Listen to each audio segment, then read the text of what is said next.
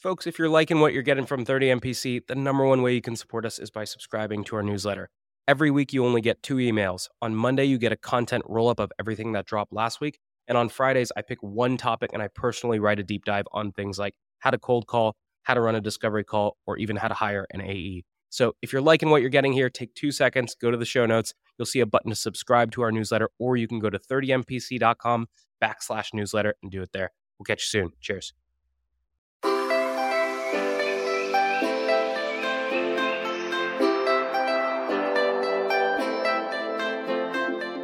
I appreciate you all taking the time to watch this episode today. Naturally, you're going to want to listen to this podcast.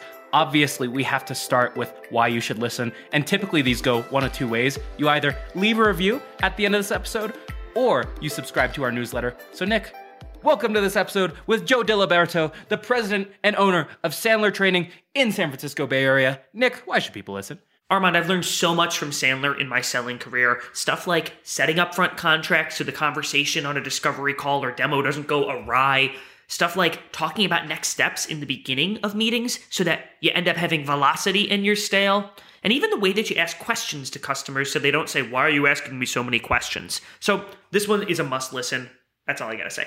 Three, two, one. Why are you asking me so many questions? Today's tip to optimize your sales day is brought to you by Boomerang. If you get an email and the action required on that email is going to take you less than two minutes to do, do it on the spot. It's not worth adding it to your to do list, having to look at the item, remember what you need to do. That's going to take you more than two minutes anyway. So do it on the spot, get it off your plate. Now, we documented our best templates and tips to help you optimize your sales day with our friends at Boomerang, and you can get that documentation for free at the link in the show notes products Today's deal acceleration cheat code is brought to you by Pipedrive, which is a CRM built by sellers for sellers. The best way to drive your pipeline forward is to every single day pull up a list of all of your open opportunities and look at each opportunity by stage and think, what can I do today that will increase my likelihood of winning this deal? That's how you keep your ops moving forward in between meetings that you have on the calendar. Now, we documented five cheat codes that can help you cut your sales cycle in half with Pipedrive. There's a link in the show notes to steal them. Here's my secret to being a sales superhuman it's auto reminders for everything. If I expect any reply from a prospect, I press Command H, and Superhuman pops it right back into my inbox if I don't get a reply in two days. That means if you handle an objection, if you suggest times for a meeting, or if you ask for cuts back on red lines, always create a two day reminder task and assume they will not reply. So if you want to follow up on time every time, you can get a free month of Superhuman by checking it out in the show notes. Today's tactic to triple your connect rate is brought to you by RocketReach, who provides data that lets you reach out to the right person at the right account at the right time. Every time you're reaching out to an account, pull down the contacts. Again, yes, I know it sucks, but the average tech tenure is two years, which means 50% of the workforce turns over every year. So look up the account, pull anyone who was hired, and scratch anyone who was left. And one way you can pull verified and accurate data is with RocketReach. So if you like this, check out their toolkit on eight ways to triple your cold call connects in the show notes. Today's tip to optimize your sales day is brought to you by Boomerang. Obsessive checking of your inbox is a total waste of time and brain power. Instead, commit to checking your inbox and responding to email at set times throughout the day. I'm a fan of Boomerang's pause inbox function to keep myself from getting distracted by my inbox. Now, we documented our best templates and tools to help you optimize your sales day with our friends at Boomerang, and you can get that for free at the link in the show notes. All right, Joe, welcome to the show. We start every single episode with your top three actionable takeaways. Let's get your three. All right. First off, before every call, Nick, you, you've got to do a two minute drill in your head. And here are the four components of a two minute drill. First, you got to be really clear on the purpose of the call. Number two, you got to know the desired outcome of the call. Number three, you've got to guess what their pains are. You're going to need to know what those are before you walk into a call because you're the expert. And four, you got to have some idea of where they are on things like the disc profile. Are they are they technical or so on? So purpose, desired outcome, guess their pains, and, and disc. Beautiful. What's number two? Number two, you know, we all tend to ask the question, how'd that call go? How'd that call go? Don't ask that question. Instead, ask this question. How did that call end? How did that call end? We are always selling next steps. You got to be really clear on clear next steps. Nice. Round us out, Joe. What's number three?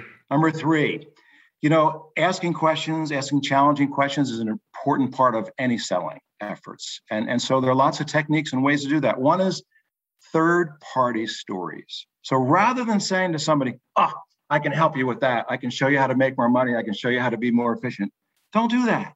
Instead, say, hey, I'm not sure at this point if I can help you or not. However, let me share with you how we've helped others with problems and situations like that. I don't know. Is that something that would apply to you? Third party story.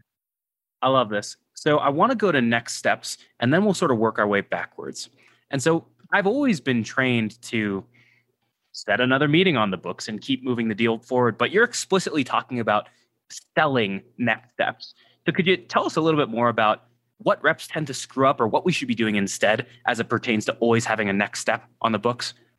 Yeah, good question. You know, I, I, think a lot of times we haven't earned the right for asking for the appropriate next steps.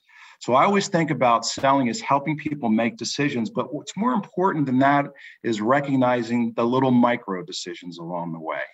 And so we're always asking for the appropriate decision. So, like in a first meeting, I might say to somebody, hey, look, the good news about this meeting is not a decision making meeting. And of course, that takes the pressure off. Then I might say this the, the only decision we'll have to make is is there a need for us to schedule a follow up meeting or not? Is that something you'd be comfortable with? Yeah, I could do that. That see, that was a reasonable request. So are you doing this at the beginning of the call where you're setting the expectation for next steps at the end? So, you know, we have this thing like an upfront contract, right, that we're really setting that really guides the call. It's really interesting, Armand. We're here we are, the experts selling our stuff, but we relinquish control of the call so easily to the prospect. I always think about doctor patient analogy. A doctor would never do that. So, one way to get into control is just as you mentioned, something that you do in the beginning, something that you do at the end, and even little ones in the middle. And so in the beginning, you're going to have to set some ground rules. Hey, before we get started, I know we allocated an hour for this call. Is that still going to work for you? Yeah, I'm good for that. Okay, great. Well, you know, since we only have an hour, let's talk about what it is we want to accomplish on this call what's the purpose of this call? And, and you're talking about, well, it's a chance for us to figure out if there's some problems here that need to be addressed, right?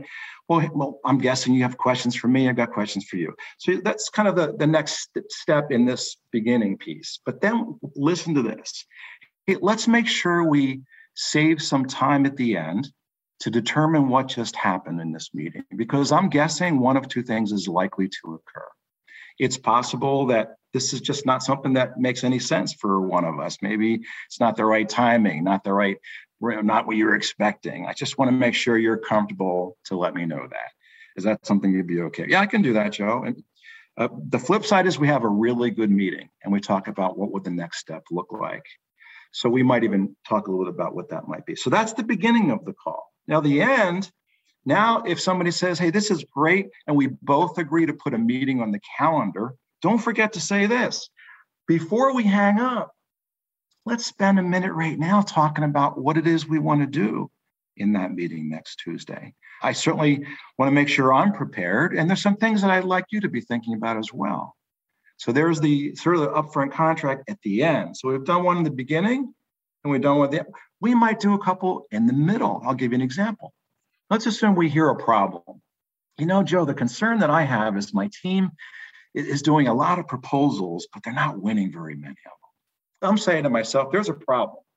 Now I already know why that happens, but but but we know that people never argue with their own data, but they might, might argue with mine. So our job is to facilitate a conversation here. So I'm going to use a little miniature contract. Hey, hey, can we spend a little time on that?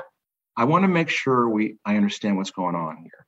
More than just what the problem is let's together figure out what's what's causing this problem. And if we do our job right let's figure out the impact it's having on your business. Is that all right? Yeah i could do that. So that's kind of three examples of ways that we can kind of stay in control and keep the prospect's interest in mind. I love that question. Can we spend a little time on that? Because you're almost putting a a stake in that piece of the conversation to say, this is something I would like to spend more time on. Because it's so easy for somebody to make a comment like that in passing, but then take the conversation in a totally different direction. And like, you know, you need to dig into that because that's going to help you help them at the long run. I'm curious about areas in the upfront contract in the beginning of the call where things start to go awry and how you handle that. So let's say Armand and I have a meeting for an hour and I've done my all my research on Armand. I looked up his disc profile. He's the highest D somebody could possibly be. We show up, we've got a certain amount of time, and he says, Nick, I've only got 15 minutes. What do I do in that situation? well, you know, you said a key thing there, and that is he's a high D on the disc profile. So you have to understand. I mean, I think selling it's kind of like understanding human behavior. Why would that D person say that? Well, the answer is they're not sure yet if they want to give you that whole hour.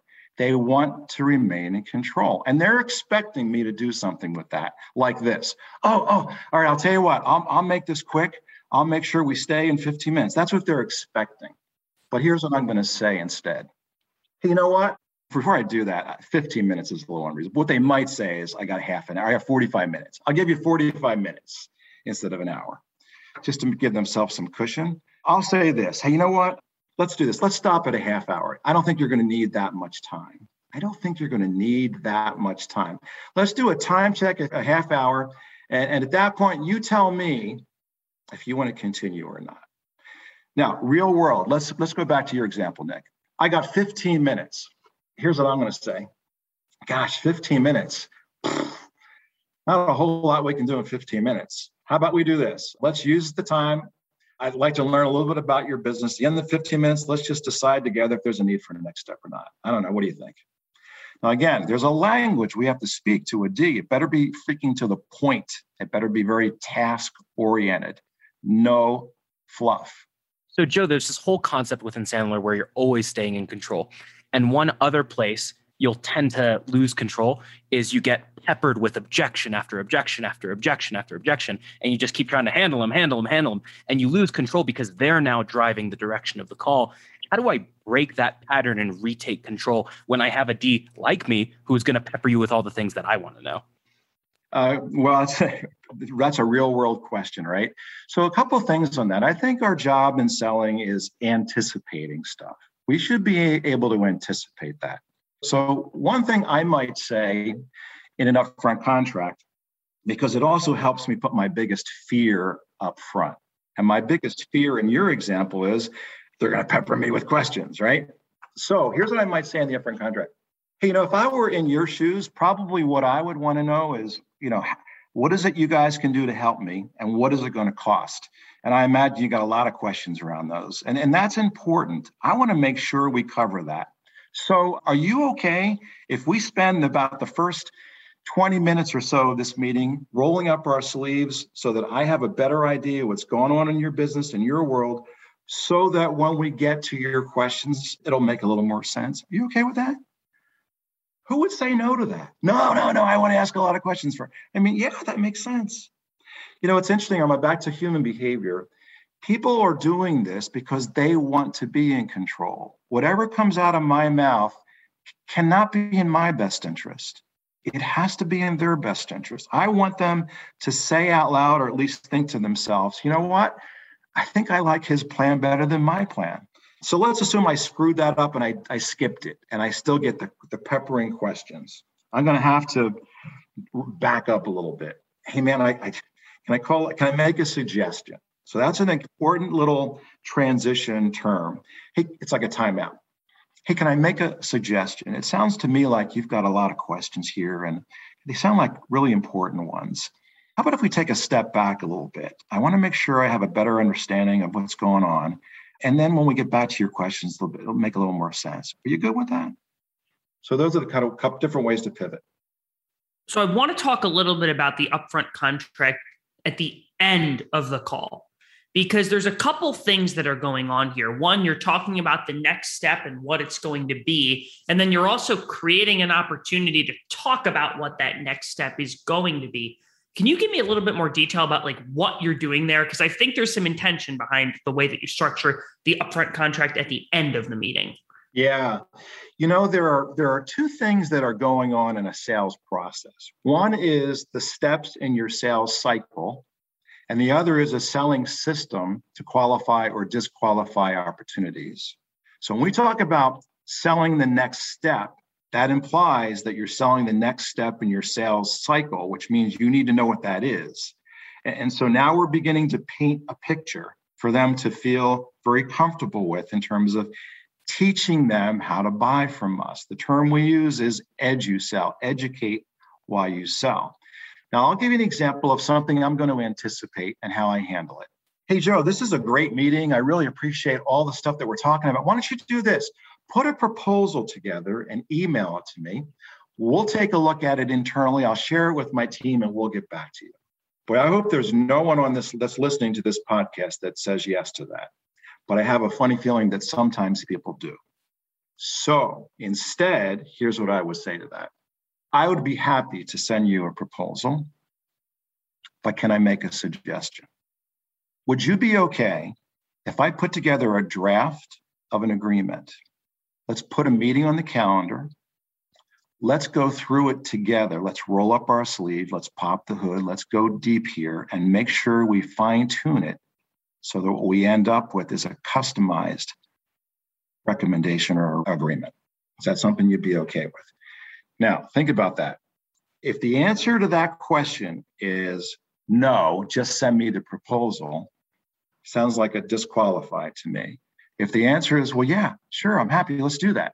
Let's let's put a meeting on the calendar. Now I know, see, there are a lot of little gates that I'm hoping the prospect goes through in the sales call.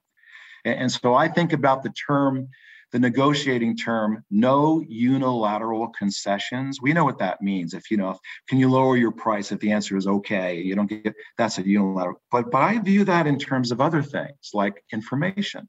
Like if somebody's asking me to send a proposal there's no way i'm sending a proposal and getting nothing in return. That would be a unilateral concession. Instead i'll put something together. By the way i'm going to call it a working draft of an agreement not a proposal. I don't like that word proposal, but an agreement. I can do that. And then let's put a meeting on the calendar. Well, I really like the phraseology you're using here of like it's a working draft because the idea is you have a hunch based on this one interaction what you think that they need and you're going to do your best putting together that working draft of an agreement but like hopefully if we're going to be doing business together we can collaborate and make this thing work better for you and also better for me. And that's that's the purpose of that conversation i think. This isn't just me being like here you guys go buy it or don't. Like you're collaborating with the buyer. I, I love that language. Can we go now to when that call happens? Armand your buyer says sure let's schedule that. You've scheduled a meeting for next week. You put together a working draft. You show up what does that call look like? Are you using another type of upfront contract? How do you set up that call? And if so, like, I don't know, what does it sound like? Right. So I'm going to first talk about this upfront contract in that second follow up call, but then I'm going to go back a little bit. So think about what I say here because what I'm going to do is close the sale in the first 60 seconds of the call. All right. I'm going to close the sale. W- watch this. Hey, John, really looking forward to our, our time we got scheduled here together to go through this uh, draft. Uh, I know we put an hour on the calendar, still going to work. Yeah, still going to work. Hey, look, it, we're going to go through this together. It's it's my understanding that at the end of this meeting, we're, we're kind of at a place where you're either going to give me a green light, we're going to move forward here, thumbs up, or not what you were looking for, we're not going to do this. Do I have that right? Yeah, that's pretty much where we are, Joe. Done the sale is closed. Now, of course, we have to make sure all these details line up, but that's an important upfront contract. That's the ultimate close upfront contract. Now, let's go back to that first meeting, because if this second meeting goes well, here's how I know it went well. I'll hear this. Yeah, this is pretty much what we talked about and agreed to in that last call. That's what I should hear. So let's go back to the first call here's what has to occur in the first call three things. One, there has to be a problem that needs to be solved here. Number two, somebody's got to be willing to spend money or invest in it or spend more than they're currently spending on it. And three, I better be talking to the person or people that can make that decision. Now, I'm going to go right back to that first one. There's got to be a problem. So, so this is a, I think, a critical element. I, I know I personally had to work really hard on this. We all know sell pain, right? Find pain, find problems. We, we know that. But what we sometimes miss are the three layers of pain. And so the first layer of pain is an observable problem. Now, typically, when a salesperson hears a problem, we get pretty excited. Like, wow, I, I can help you. That's exactly what my solution can address here. Don't do that. Don't do that. Instead, be patient. Remember, people never argue with their own data, but they might argue with yours. So I have to facilitate this conversation. So, so the next layer of questions has to get to what's causing it? Like, what are the underlying reasons that this problem is existing? And, and then if we do our job right, I mean, we all got problems, but is it serious enough to, to take action now? Which is the definition of pain, an emotional reason to take action now. I want to go back to the example you used earlier where you say, like, hold on a second, can we dig in a little bit there more? What are the types of questions that I can be asking? In other words, I'm jumping into my first discovery call. I find something that I think is a problem, but I don't know how to get them to say, this is a problem that is serious. This is a problem that I want to solve with you. All I'm able to do is get them to hint at that first surface level problem. How do I get deeper than that? So, to step back and think of the bigger picture, what we're really doing in sales is helping a prospect paint a picture of where they currently are. Let's call that current state. And then we're really trying to get them to help us understand what where are they trying to be, kind of this desired state. Now, the way we ask these questions is actually our presentation. So we have a term that says the best presentation is the one they never saw. It's because the questions we're asking is defining our knowledge of situation. And the questions are challenging. And so now that now you step back and you're looking at these two pictures, current state and future state. And, and, and now we're trying to figure out what are the roadblocks, what are the things that are getting in the way, and we're steering these questions, of course, to the things that that are in our sort of sweet spot that we can help them with. Not a manufacturing issue, but the things that we work on, right? So now, now we can start dropping in third-party stories with that's remember that's a questioning strategy with maybe a menu of uh, things. Hey, you know, you're telling me that your salesperson. Uh, is is uh, writing proposals and not winning very many of the, the of their those those proposals. You know a lot of times i hear that it's it's either because there's just no selling system to qualify or disqualify or they're just chasing stuff with a low probability to win. I mean what are you saying? So so the question had a couple choices in it. And, and again since you guys or the listeners are the experts in your field the way i think about it is problem reason impact question problem, reason, impact question. So I need to do some homework in my preparing for a meeting. So I need to know the problems that I solve, which means I should also know what typically drives or the reasons for those problems. I don't know the impact yet based on that organization, but that's going to give me the question to ask. So I better do my homework and know what problems I solve and therefore the kind of questions I should ask that will uncover those. One thing that I've been thinking about a lot recently is not wasting my time on deals that aren't really deals, like chasing Armand, who's a, a lowly director of sales and has no actual buying power in his organization, but he wants to ask me 847 different questions about my product and pricing. And like when I ask to involve other people in his organization, he doesn't grant me access to them. And I feel like that's where a lot of salespeople spin their wheels and waste a lot of time because Armand's just senior enough that it seems like he might be able to help get this done, but it's not happening. Can you talk about how I should approach a situation like that? Right. Well, first thing that comes to my mind, Nick, is never take a no from a person who can't give you a yes. Never take a no from a person who can't give you a yes. That's the first thing that goes to my mind. The second thing that goes through my mind is that at different levels of an organization, there are different levels of pain. When you're hearing people talk about, well, my budget, I don't have budget for that. uh, if you were talking to the CEO of that organization, they're not going to say, we don't have budget for that. They're going to be asking, how is this going to move our organization forward? How is this going to help us gain market share? How is this going to help us accelerate uh, innovation? That, that's what they're not what's, we don't have a budget for that. So, so the point is we do have to get to the higher levels. But at times, a lot of times, that person that we're dealing with is going to is going to be shielded from getting to their boss, their manager. And, and so they're going to say things like, don't worry, I'll take it to my management team. Now, remember, it's a lot easier to buy something than to sell something. We know how hard it is to sell something. Even if that person wants to get your product in, they're going to have to sell it internally. So I need to coach them a lot. And I'm getting to here's the final question. You know what? Based on what we're talking about, would it make any sense to put me in front of your team? have them kick the tires. So here's the path that I would go down to do that. Okay, John, I, I get it. You're going to be sitting down with your, your management team. Hey, let's go through what, what do you think the top couple questions are going to be that they're going to ask you?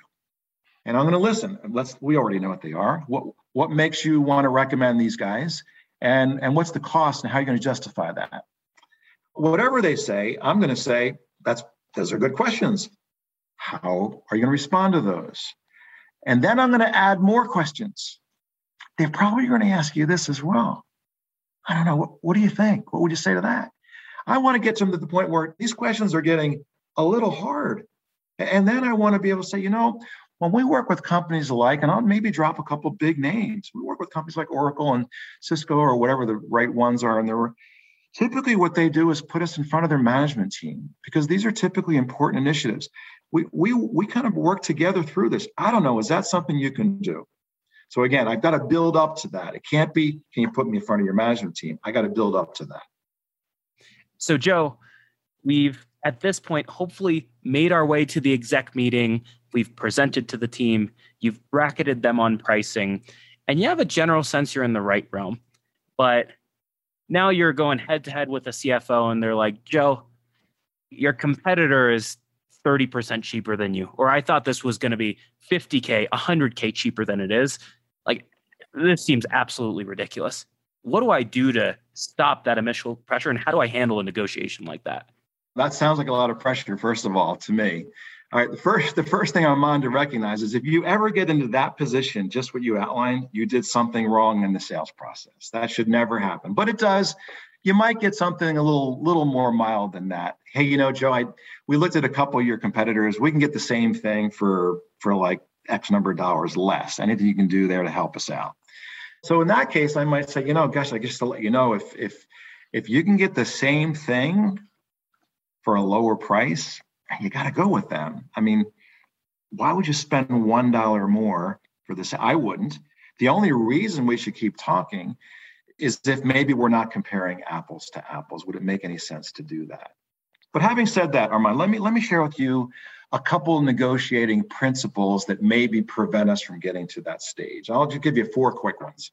One is these are, you know, there's a couple like really good negotiating stuff like Chris Voss. You may have heard of him. He's got some great negotiating YouTubes out there and a great book, of course, Never Split the Difference. One is show your willingness to walk away from the deal, right? And that happens in the upfront contract where we say, hey, look, let's figure out together if this is a good fit. I hope you're comfortable to let me know. I might let you know that we're not a good fit. So that's the first one. The second one is you've got to create leverage. Whoever has more leverage in negotiating is in a better position. That happens at the bottom of the pain funnel. Remember, problem, reason, impact. If you can quantify impact, that's where you're creating leverage. The third rule in negotiating is no unilateral concessions. So you would never lower your price and get nothing in return, which leads to the fourth one, which is really, in my mind, the one that I use the most that helps me in negotiating skills. And it's this never negotiate, only give options. I'll say it again never negotiate, only give options. Think about that for a second. If, I, if you said to me, What's your price? And I said to you, whatever it is, $10,000 that is so bad that anything past that is going to be trouble. Gosh, can you, gosh, a little more than we were expecting. Can you give me a little better deal than that? Or our budget is only up to 8,000. If I lower my price, there's no way you can trust me. So instead, if I say, you know, a couple ways we might go with this thing. I mean, if you told me budget was really critical, I might say to you, look, well, there's some things we can do that are going to be somewhere in the six to eight range. If you said to me, look, this has to work, we got to be all in, I'm going to tell you we're, we're probably looking at something closer to 15 and something in the middle might include other. Help me out here. I'm kind of seeing you in the middle to the top. I mean, what, what do you think? So again, never negotiate, only give options. People need to be involved in those kind of choices, not here's my number. You've just backed yourself into a corner. Joe, this has been phenomenal. Thank you for a really, really great episode. We're running out of time, so we got to move to the final question. Final question is this We've talked about a lot of really great things salespeople should be doing in their selling conversations. And I want to flip that on its head and ask about the inverse. So the last question is what is one bad habit that you see a lot of salespeople exhibiting that you think they need to stop doing because it's hurting them more than it's helping? I think that getting emotionally involved in the outcome is, is probably what I'd put my finger on. They, they either take it too personally or it's all about them. It has nothing to do with you. You're helping somebody fix their problems. Be the doctor. This has nothing to do with you. Don't get emotionally involved in the outcome. Love it. Joe, anything that you want to promote before we jump off here? Gosh, first of all, thank you. And yeah, I run boot camps on a regular basis. If there's any listeners on your group that want to attend one of those, they're welcome to reach out to me. I'd love to have them. Everybody, seriously, go check out Joe. He's phenomenal. He's actually coached some folks who have been on this show before. So he's world class. Connect with him on LinkedIn, reach out, and stick around for a 60 second recap coming up soon.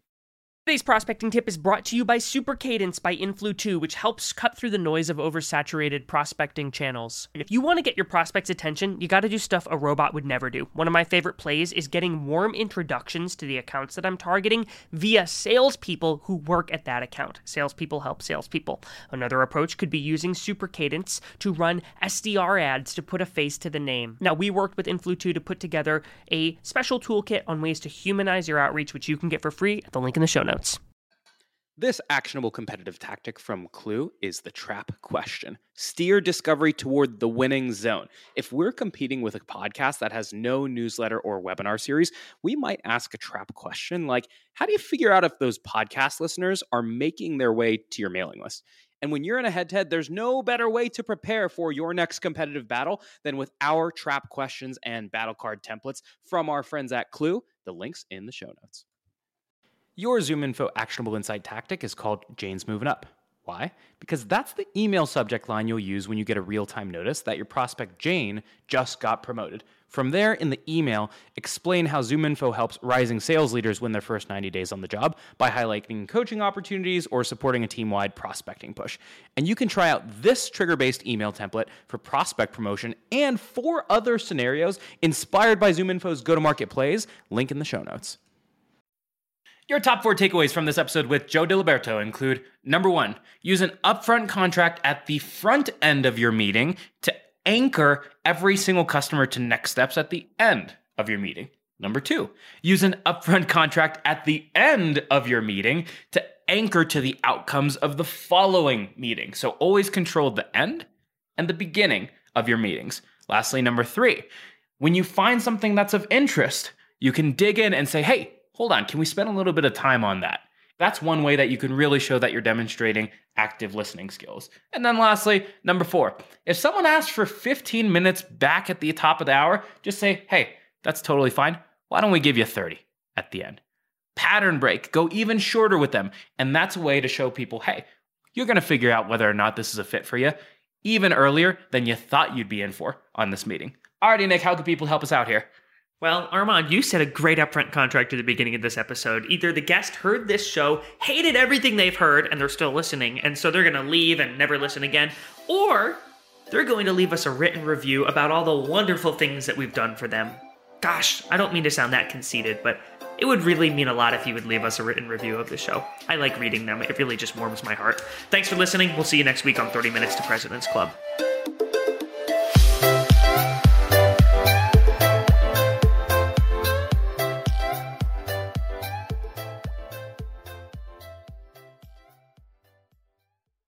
Today's tip to optimize your sales day is brought to you by Boomerang. Obsessive checking of your inbox is a total waste of time and brain power. Instead, commit to checking your inbox and responding to email at set times throughout the day. I'm a fan of Boomerang's pause inbox function to keep myself from getting distracted by my inbox. Now, we documented our best templates and tools to help you optimize your sales day with our friends at Boomerang, and you can get that for free at the link in the show notes. Today's prospecting tip is brought to you by Super Cadence by Influ2, which helps cut through the noise of oversaturated prospecting channels. If you want to get your prospects' attention, you got to do stuff a robot would never do. One of my favorite plays is getting warm introductions to the accounts that I'm targeting via salespeople who work at that account. Salespeople help salespeople. Another approach could be using Super Cadence to run SDR ads to put a face to the name. Now, we worked with Influ2 to put together a special toolkit on ways to humanize your outreach, which you can get for free at the link in the show notes.